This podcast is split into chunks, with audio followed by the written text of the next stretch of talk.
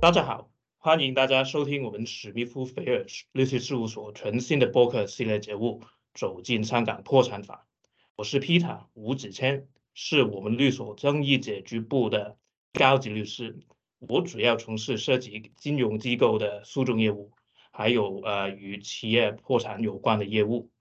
在这个全新的播客节目中，我们香港办公室的律师会与各位在每一集大概十分钟的时间，讨论香港企业清盘法上面一些重要但是基本的概念。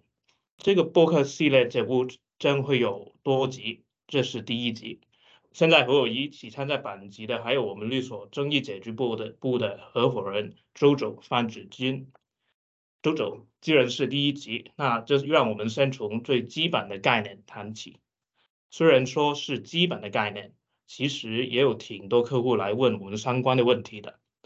在接下来的几分钟，我们主要谈谈清盘。清盘是一个香港法下的用语，可能内地的听众更常听到的是清算，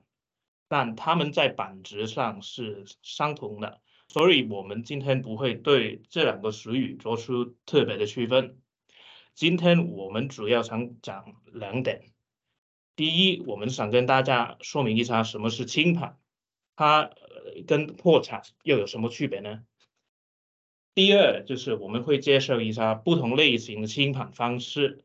啊，通过这些说明，我们也希望能够解释或者厘清一些经常被大家误解的概念。那先从第一个问题开始吧，周总，你能跟大家解释一下什么是清盘，以及它跟破产又有什么啊关系，有什么分别吗？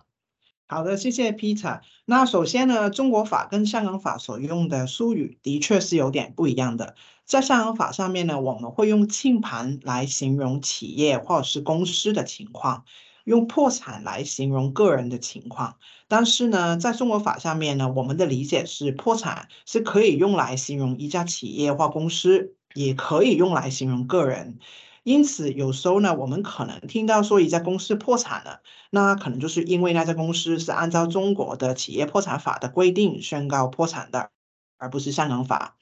因此，我们可以看到呢，在香港法下面的清盘和破产是两个是两个有点不同的概念。清盘可以是公司一方主动或者是被债权人申请清盘，以解散公司或者是结束他的业务的方式。这个过程需要将公司的资产变卖套现，以偿还债务。另外，我想很多人都会有一个误解，就是说，如果一家公司被清盘的话，那么这家公司肯定是资不抵债的，或是已经破产了。的确，资不抵债呢是一个非常常见的清盘原因，也因此很多人都误会，会以为这个是唯一的清盘原因。但其实呢，一家公司被清盘可能会有很多原因的。是的，啊，香港的公司清盘条例。也有列明一家公司可以被清盘的其他的情况，啊，我举两个例子啊。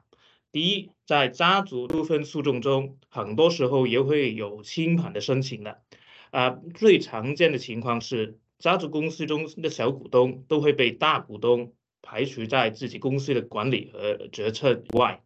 那大股东可能用自己的股权把自己任命为董事，获取董事的报酬。同时，他们也可能用自己的股权去否决派发股息的决议，从而令小股东什么都拿不到。呃，这是经典的家族公司纠纷的情况。这时候，小股东这边就可能向法院提出申请，基于所谓公平公正的理由，呃，将家族公司清盘。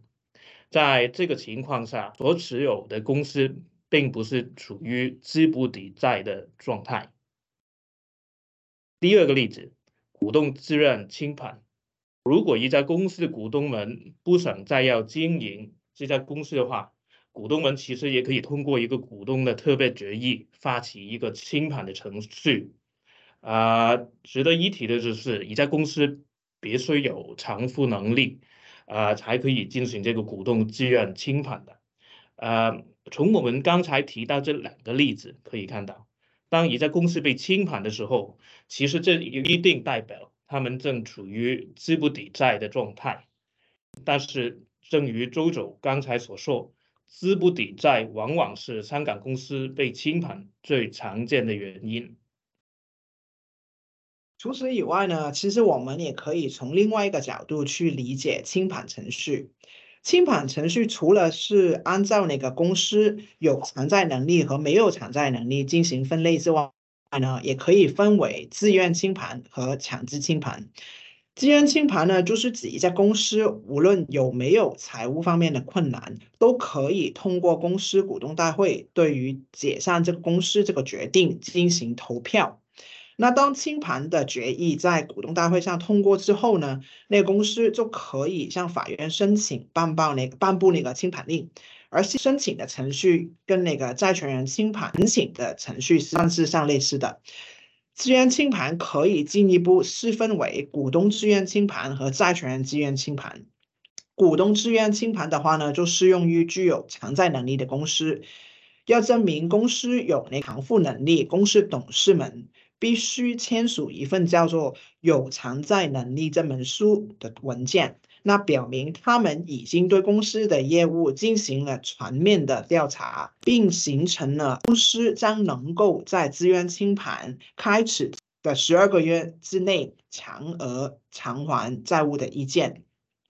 那另一方面，就是债权人自愿清盘适用于不具有偿债能力的公司，也就是说，公司的负债已经是超过它可以用的资产。这样说好像挺复杂的，但其实区分那个股东自愿清盘和债权人自愿清盘并不困难。任何缺乏有偿债能力证明书的自愿清盘程序，其实都是债权人自愿清盘，因为这些公司都是资不抵债的。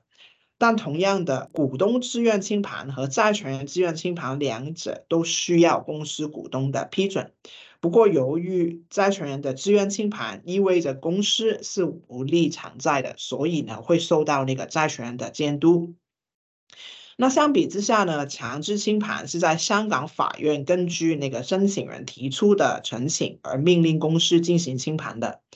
在法院清盘令发出之前，债权人呢必须满足那个香港公司清盘条例中规定的法定申请条件。最常见的理由呢是公司资不抵债，其他理由呢，Peter 刚刚也有介绍过，也可以是法院认为将公司清盘是公平公正的。与公司内部发起的那个自愿清盘不同，强制清盘最常见的情况是由债权人提出申请。但也可以有债务人的公司股东、破产管理署署长、公司注册登记处署长等等的人发起。那鉴于香港法院的参与呢，强制清盘受到更高程度的外部监督和控制。例如，法院认为陈景书中的那个债项存在真实而实际的正义的话呢，那法院就不会去颁布那个清盘令了。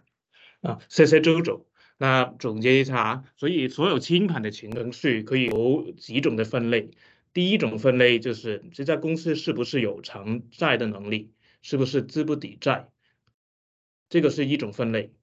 第二种分类就是这个清清盘的程序啊是否自愿，还是有法庭的参与的。嗯，那我们今天的时间也差不多了。非常感谢大家今天收听我们的节目，希望大家能够通过今天短短呃几分钟的播客，理清理清一些本来未必很清楚的概念。如果各位听众对于这个话话题有任何问题或者评论，也可以随时随时联系我们，我们很乐意倾听。在理清清盘的概念后，在接下来的几集，我们将会专注于由债权人发起。并向香港法院提出的清盘申请进行多方面的探讨。下一集我们将会展开讨论香港法沙所谓“资不抵债”的意思，和考虑一个债权人怎么样可以以资不抵债为原因把一家公司清盘。还有就是刚刚朱总所说的存在真实和实质存在的正义的意思。那谢谢大家收听，请各位记住关注我们呃走进香港破产法系列上面的下一集，谢谢。